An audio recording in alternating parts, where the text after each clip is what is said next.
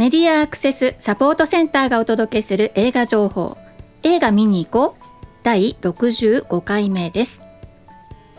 この番組では映画館で利用できる携帯端末用アプリに対応した新作映画をご紹介しています、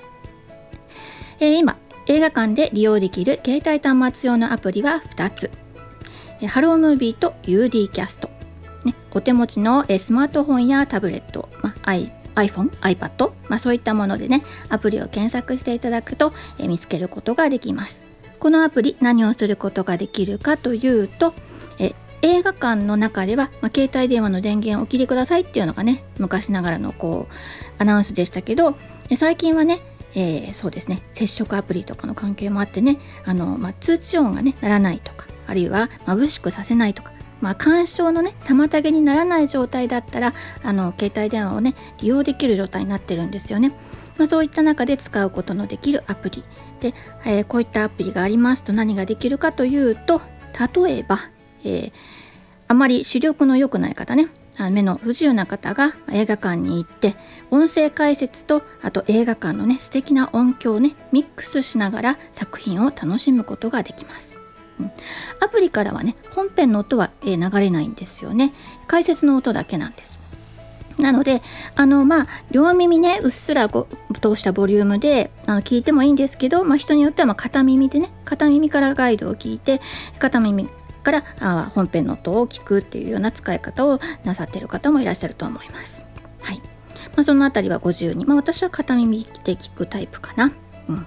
です。あとこのアプリはあのー実はメガネ型の端末にも対応していて、え字幕をね提供していて、え日本全国の映画館でね主要な映画館では、えメガネの貸し出しなどをね行っているところもありましてそうしたものあるいは自分で持ち込んでね字幕を、え利用することもできます。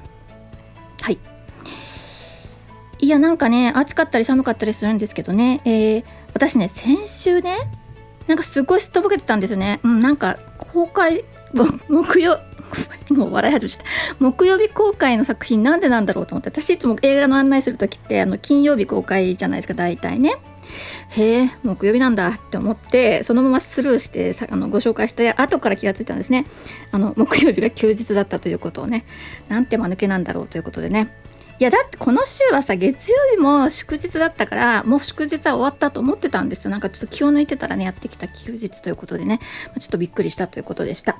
えー、まあそんな人はねこれ聞いてらっしゃる方の中では一人もいらっしゃらなかったと思うんですけどあのまあ私は一人ちょっとそこに驚いてたという先週でございました。はい。大丈夫ですよ。今週はね大丈夫。しかもね今後ね10月になっても祝日がないんですよ皆さん。ね。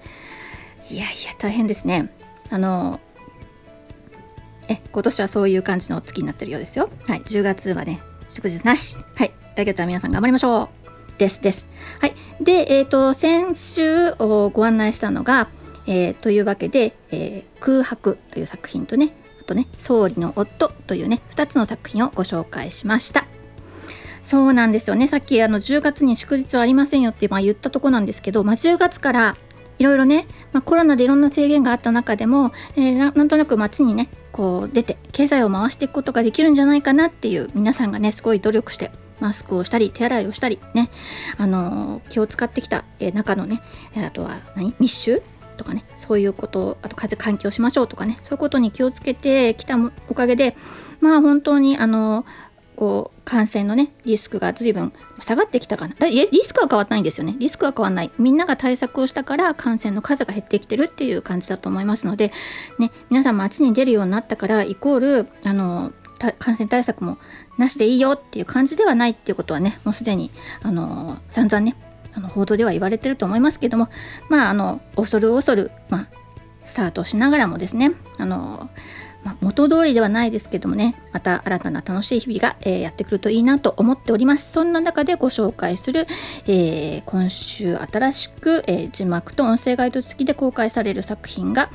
え、123作品ですね。これ公開されたのは、え、ちょっと前っていう作品も含まれてるんですけども1作がはい、え、マスカレードナイトそして、え、ディボック12、うん、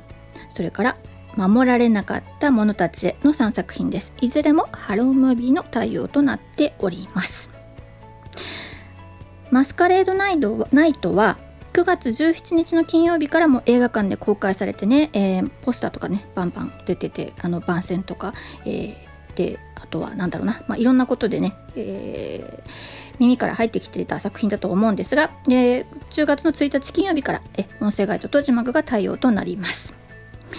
この作品はね映画作品としてもあの東野圭吾の長編ミステリー小説の映画化になるわけですけれどもあのこれ前マスカレードホテルねすで、えー、に公開された映画ですね、えー、2019年ですかね。この時はまあ UD キャストで対応していたのですでにその前作を映画館でね見たよっていう人なんか楽しみに待ってたんじゃないかなと思います。はい、えー、マスカレードっていうのは仮面仮面武道会を意味するんですけど、まあ、ポスターとか、まあ、いろんなチラシとかではねマスカレードっていう字がね金色でね、まあ、華やかにキラキラキラってカタカナで書いてあるんですけどその背景にあの赤い、えー、マスクこれね仮面なんですけど赤い仮面の絵が描いてあるんですけど、まあ、仮面って言われてまあ何でしょうねどんな仮面皆さんが思い浮かべるんでしょうね。あの、まあ、仮面ライダーとかね、まあ、仮面あとはお面、なんとなく私たち日本人がね仮面っていうとねあの額から顎まで全部覆うみたいなイメージがあるんですけどこの仮面武道会って言った時はちょっと違って目の周りだけみたいなのをねなんて説明すればいいの？目の周りだけをちょっと隠すみたいなね。だからうんと口元は見えてたりとかね。うん。そそんな感じなんです。目を隠せば隠れたことになってるらしいですよ。はい。でその、まあ、仮面武道会を表す、まあ、ちょっと華やかなあのチラシですね。で舞台はやはりホテルなのでもうあのなんでしょうね、まあ、一流ホテルのね重厚できらびやかな感じのが舞台になっております。はい。もうすでにああれですかね。あの東野圭吾のファンは多いと思い思うのでねあのもちろんあの音声でねすでに楽しみになられたという方はいらっしゃると思うんですが、まあ、この作品はあの、まあ、原作を、まあ、いい意味で、まあ、裏切ってるというかあの実際原作で書かれてる日をキュッとこう詰めてねですごいテンポのいい感じであの作られていてでそしてまあ犯人像なんかもねちょっと原作と違うらしいので、まあ、知っている人もいい意味で裏切られるようなそういう映画になっているようですよ。はい、であのー、まあ東野圭吾がねなんかこの木村拓哉をイメージしてなんかこう書いたんだみたいなことまで言われていて本当に映画とフィットした感じ。しかもこれ24時間でもできてるんじゃないかななんて思ってたものを映画の中で24時間舞台にしたっていうことでなかなかあの壮大なあのこうなんでしょうね。エンタエンターテインメントですね、うん、あなになっています。はい。というわけで、まあ、木村拓哉が、まあ、刑事役ですね。であのホテルのスタッフとして長澤まさみ、と、まあ、小日向文世ですとか、えー、田中みな実沢村一樹木村佳乃、えー、高岡早紀、ねえ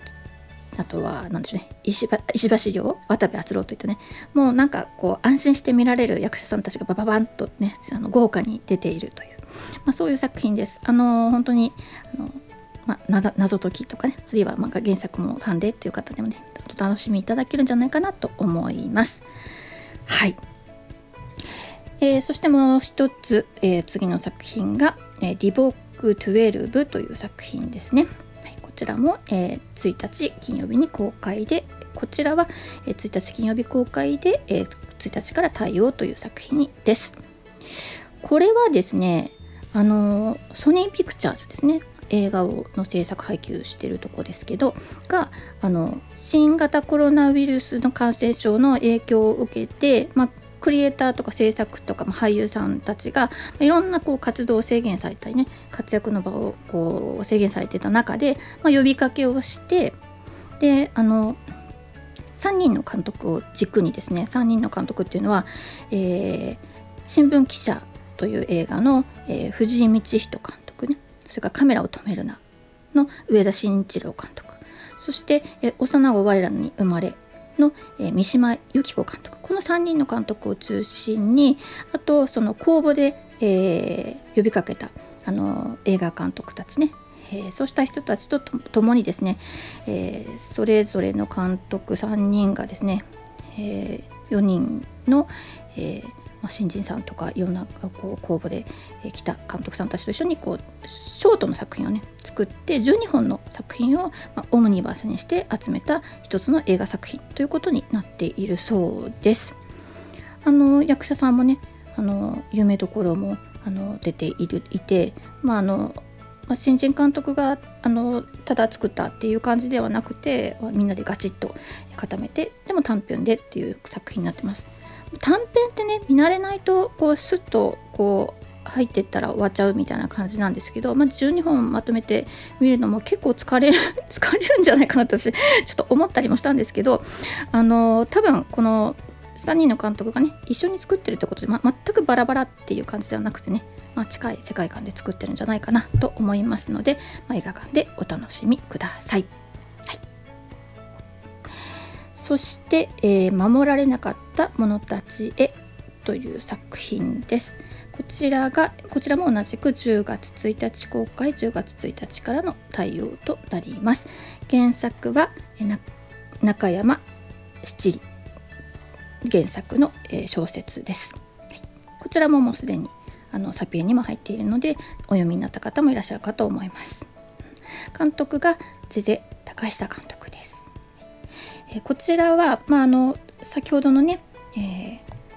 あのマスカレードナイトも、まあ、謎解きなんですけど、まあ、こちらもあの事件が起きて解決解決じゃないですね。あの犯人を探していくっていうようなね。そういった流れは一緒なんですけどこちらもちょっとこう重厚なね、まあ、先ほどのがこうエンターテインメントのなんかちょっと楽しいのワクワクねあのいろんなことが起きていくっていう感じだったんですけどあのこちらの「守られなかった者たちへ」という作品はちょっと重厚な感じの、まあ、ミステリーになっています。はい。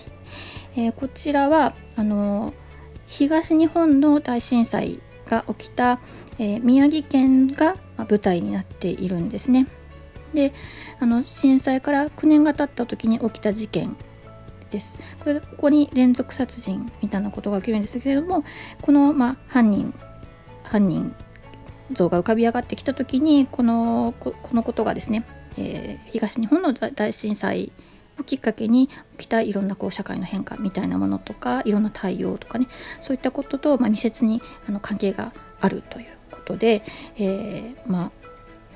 うんなでしょうね事件そのものの悲惨さっていうよりも、まあ、人のいろんなことが、まあえー、ドラマがね描かれている、まあ、作品になっています。はいえー、ここちらの作品も、まああのま、役者さんたちはね本当に安心して見られる方たちだなと思うんですけどもあの佐藤健あと阿部寛それから、えー、清原果耶あとはあ尾形直人さんとかね。はい。あのはい。あとはああの倍賞光子とか、はい、三宅裕司とか、うん、そういった役者さんたちが出てきています。いう以上の3作品です。えーまあ、どれも映画館で、えー、ぜひお楽しみいただければと思います。はいそろそろね、えー、アプリの使い方とかねまた誰か巻き込んで一緒にやりたいなとは思ってるんですけども今日のところはここまでということで、えー、いつもながらのマスクからのお知らせでおしまいにしましょう。アルファベット MASCA がで検索すると私たちのホームページにたどり着くことができますよ。またサイトのトップページにある映画映像のバリアフリー化を学ぼうからはバリアフリー字幕や音声ガイドのオンライン講座に参加することもできます。そしてこの番組へは映画見てきたよはもちろんこれ期待してますなどぜひ教えてください。各地での活動の告知などお寄せいただきましたら紹介していきたいと思っておりますのでよろしくお願いします。以上メディアアクセスサポートセンターから徳江さやかがお伝えしました。ではまた来週。